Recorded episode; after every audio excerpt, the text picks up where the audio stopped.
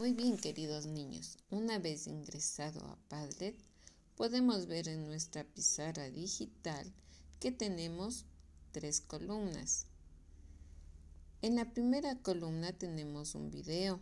Vamos a observar muy detenidamente de qué se trata el video. Una vez que hemos observado el video, nos dirigimos a nuestra segunda columna. Para realizar la actividad de la segunda columna, vamos a recordar qué colores se mezclaron, cuáles fueron los dos colores que se mezclaron en el video y vamos a pegar imágenes de los colores mezclados. Una vez que hemos pegado ya las imágenes de los colores mezclados, ahora vamos a recordar qué color nos dio como resultado al mezclar los colores que fueron el color amarillo y el color azul. Una vez que me acordé qué color era, con la ayudita de una persona adulta, vamos a escribir el nombre del color que se obtuvo de la mezcla de estos dos colores. ¿Ya?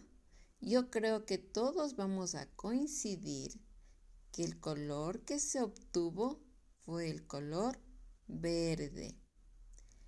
Ahora sí, podemos decir que el color verde es un color secundario que se obtiene de la mezcla del color amarillo y azul. Ya, muy bien.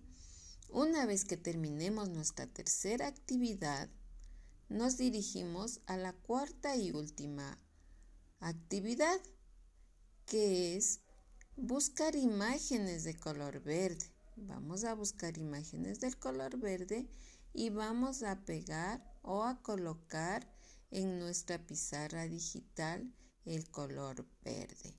Muy bien, ahora ya sabemos y ya conocemos un color más que es el color verde y es un color secundario. Suerte en las actividades a realizar.